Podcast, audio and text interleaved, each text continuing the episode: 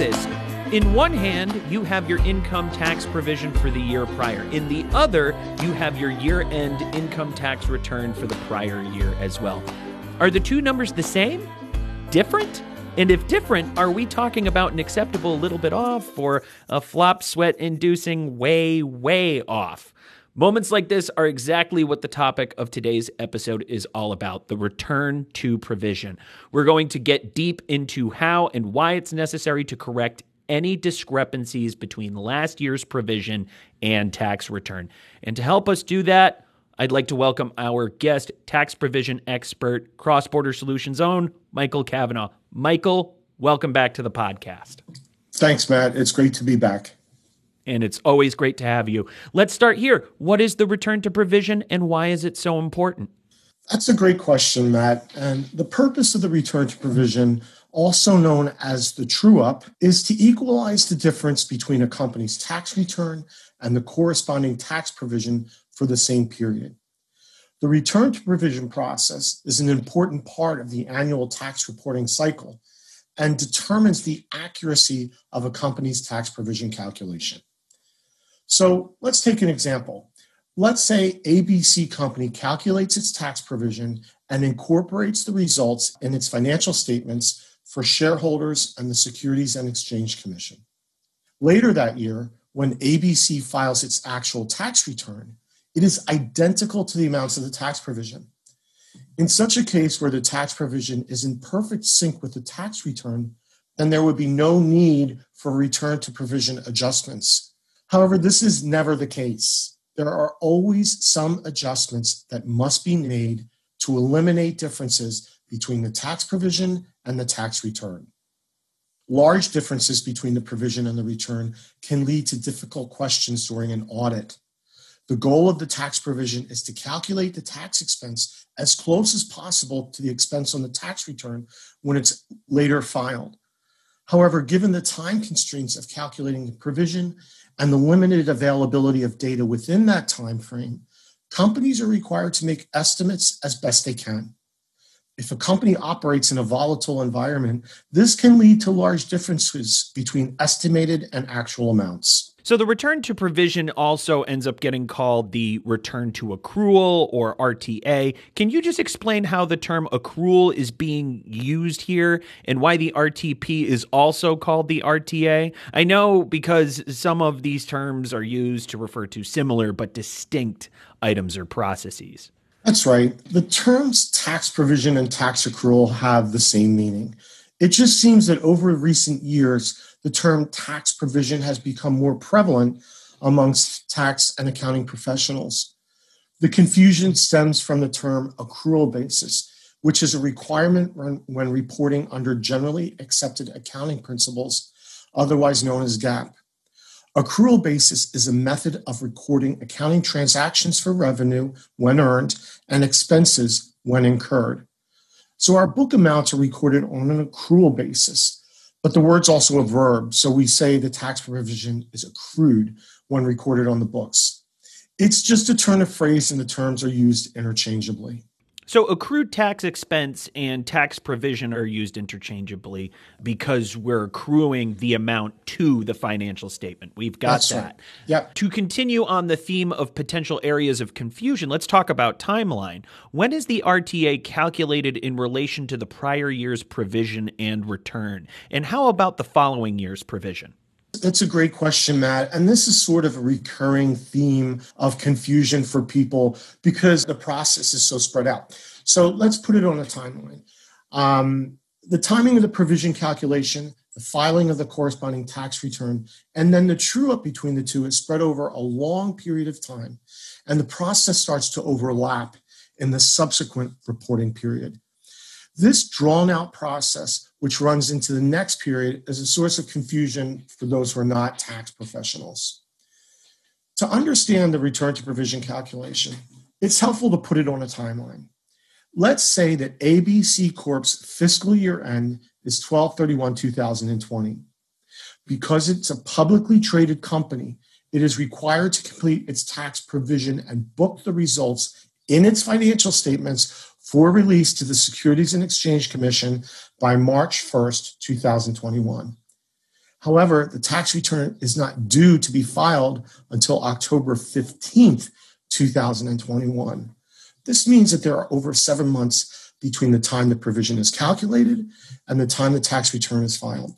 So, so again, think of it, it, it this is a really long span of, of time when your your fiscal year end is is is your calendar year end 1231 2020 and then you're into the next year on the next day in 2021 and by march 1st you need to file your provision results in your financial statements. But then you know 7 months later in october you're actually filing your tax return. So again, your your tax provision is your preliminary tax return, which is so far outlined seven months later that that's why people kind of get mixed up because when you're doing your true up, you're doing it in the subsequent year. So let's make this a little more solid for you.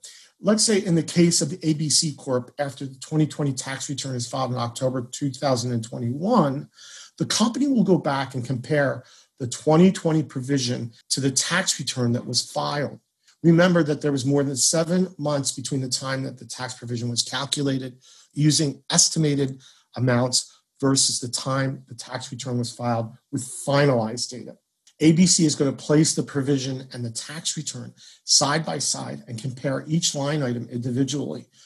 This comparison will shake out any difference between the estimates used in the provision against the actual amounts filed on the return.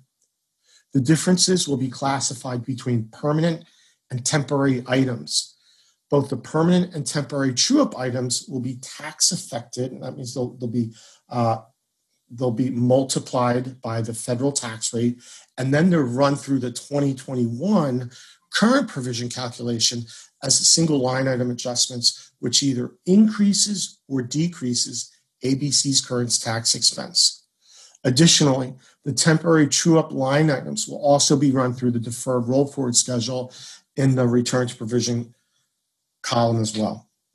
So it's, it's important to note when the true up exercise is completed, the results will be incorporated into the 2021 provision calculation, which isn't really intuitive because you're doing the true up from 2020, but you're playing catch up in the subsequent reporting period. So it's a continuum of data that's rolling forward, and you're always the, the true up is really always a, a catch up from the prior year that goes that that integrates into the current year, and, and that's kind of a tricky concept for people to understand.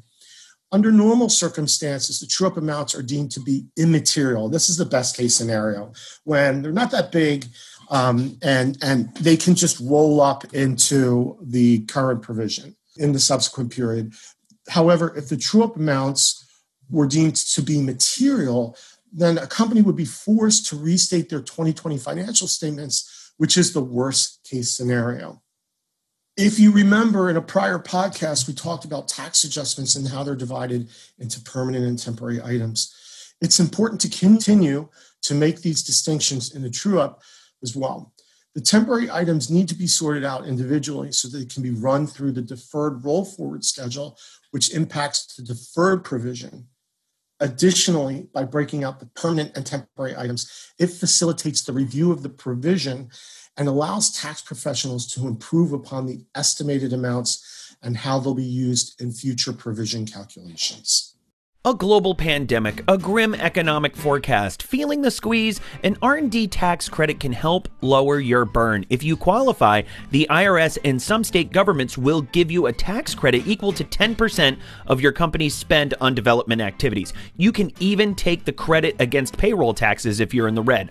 All you have to do is claim it. So what's stopping you? If an expensive application process is turning you off, sorry, now you really have no excuse. Cross-Border Solutions AI-driven R&D tax credit software eliminates the need for pricey consultants and allows you to apply for R&D credits all over the world for one low fee. After all, why should you have to spend your whole R&D tax credit on getting your R&D tax credit?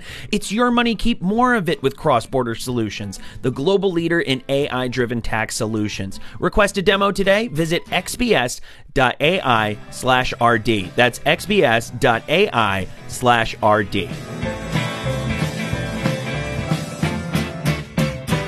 definitely seems to be a Mobius strip type quality to the provision process, if you will. No wonder it intimidates so many people, but we're here to help, and we thank you for your help so far, Michael. Uh, I'm just going to do a quick recap of that timeline because, of course, this can be a little hard to follow. We know by now that the provision is calculated right after the close of the year. January, companies scramble to close their books and get the trial balance to their tax professionals so they can begin calculating the provision. They take their best guesses, adjusting book numbers to accord with tax rules, adding deferred assets and liabilities, what we learned about in episode 5, which includes depreciating assets. We're factoring in tax credits as well, like the R&D credit and the foreign tax credit. They also take a look at last year's provision and tax return and determine if any adjustments need to be made. And these adjustments are recorded as the return to provision. About six months later, they calculate their tax return. And a few months after that, they all start all over again. So, Michael, Uh, let's say we look at last year's provision and tax return and we see some differences. Can you give us an example of a hypothetical difference and why it may have shown up on our RTA?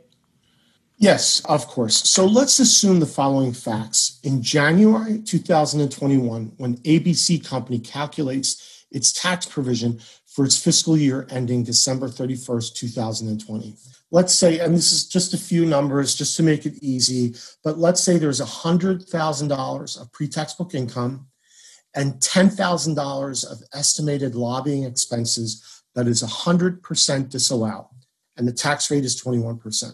Based upon the above facts, the company is not entitled to any lobbying expense. A permanent adjustment of $10,000 is added back to the pre tax book income to arrive at a taxable income of $110,000. At a 21% tax rate, the company would book a federal tax provision expense in the amount of $23,100 in January 2021. So let's fast forward to October 2021, eight months later. ABC Company just filed its tax return with the following amounts $109,000 of pre tax book income, $8,400 of lobbying expenses, which is 100% disallowed, and $1,200 of fines and penalties, which is also 100% disallowed. And we also still have a tax rate of 21%. So the fact pattern is a little bit different. And before we had 100,000 in our provision. Now, when we file our tax returns, it's actually 109,000 and our add backs it was ten thousand um, dollars in the provision, but here it's nine thousand six hundred. Not not too big of a difference, and the tax rate still remains at twenty one percent. Based upon the tax return facts, ABC will add back eighty four hundred dollars for lobbying expense, twelve hundred dollars for fines and penalties. For a total of $118,600 of federal taxable income. At a rate of 21%, the federal tax liability is 24000 $906. Remember back in January, ABC Corp booked a federal tax provision in the amount of $23,100 based upon the information that was available at that point in time. However, after filing their income tax return, ABC ascertains that the provision expense they booked was understated by about $1,800. This represents over 7% of the overall provision expense which is pretty significant because the numbers are small. But when you get into percentages, that determines the level of materiality. And we throw around the term material and immaterial a lot. Um, but understand that the level of materiality is based is something that is determined in in concert with your auditors and it, it represents a percentage of say your balance sheet assets so if you have a trillion dollars of assets, if you're off $100,000, it's a minuscule amount. But here, I mean, I have pretty small amounts, and 7% actually is pretty big. It would probably tip over into, the, into a materiality issue. Hi, I'm Matthew DeMello, and you may know me as the host of the Fiona Show Cross Border Solutions weekly transfer pricing podcast. And while I love to discuss transfer pricing, this podcast isn't the only place you can hear me doing it. Cross Border Solutions recently relaunched Transfer Pricing University, a live webinar series where you can learn about modern day transfer pricing, everything from methodologies to comparables to preparing documentation to meet country specific regulations. Good stuff, I know. Chief Economist Mimi Song leads the sessions. I just ask the occasional obvious question. Since our program is NASBA certified, you can earn one CPE credit for joining each session. Pretty sweet. So, what are you waiting for? Join us for Transfer Pricing University Weekly. Classes are free, so now you really have no reason to miss it. Sign up at xbs.ai slash TPU. Let's go down that rabbit hole. A company does make a huge error like that, and the difference between their provision and return is in the millions. What happens then? Again, a huge error. Uh, in accounting speak, we say material misstatement. And when a, when a company makes a material misstatement, that means it's required to restate their financial statements. And this is, again, uh, we alluded to it earlier, is a worst case scenario and usually has the impact of reducing a company's stock price, which is always a bad result. Nobody wants their stock price to go down or their market value. And the reason this is, is because the company would be forced to reissue corrected financial statements to the SEC and the public in general. And this, and this shakes people's confidence. It shakes the trust of the market and investors. And if that should ever happen, um, and it's pretty rare, but should in the case where it does happen, top executives are likely to be fired, and even the company may seek um, to engage new auditors because they could point a figure at their auditors and say, look, you know, you should have um, vetted, we pay you to evaluate our financial statements. You, you should have caught this. Um, then, you know, there's a lot of finger pointing and it can become the blame game. Of course. No wonder the provision process includes so many adjustments. The RTA involves adjustments. There are M1 adjustments. Uh, there are also things to be reconciled, as we learned in episode six, which was all about rate reconciliation. Why does the provision process involve so much adjusting and reconciling? The reason is, is that because we're dealing with two reporting standards. Corporate America is required to record all of their transactions, everything that goes into their financial statements is reported according to generally accepted accounting principles. They need to adhere to that for financial reporting purposes. But then when the time comes after their fiscal year is over, they kind of have to switch gears and put all the numbers from their financial statements onto a tax return. And then you're switching reporting standards. You're moving from GAAP for financial statement purposes into the realm of tax reporting. And tax reporting is ruled by the Internal Revenue Code, which has a different way of reporting your income and expense. So you need to, and that's the whole trick of the tax provision is converting, is making that leap from generally accepted accounting principles to income tax reporting. And all, all of a sudden you need you need to make all of these adjustments. And that's where the permanent differences and the temporary differences come, where you need to make adjustments to those items from book and convert them into tax, which which will give you a different income number than your book income is different than your taxable income. And that's, in a nutshell, that's the whole trick of doing your tax provision. Note to multinational companies everywhere if you think the coronavirus has affected your bottom line, take a look at how it's devastated the economies of governments around the world. And where do you think tax authorities will look to make up for all that lost revenue? That's right, your transfer pricing.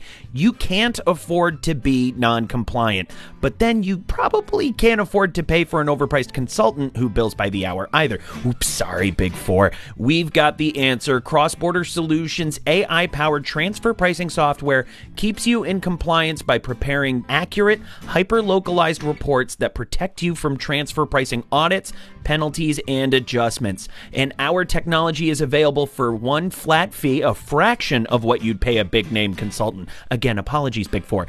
Stay in compliance and on budget with Cross Border Solutions AI driven transfer pricing software. It's no wonder we're the global leader in AI driven tax solutions. There we go again. I'm so sorry, Big. You know, know what? Wait, who am I kidding? Sign up for a free demo of cross border solutions transfer pricing technology today at xbs.ai slash TP. That's xbs.ai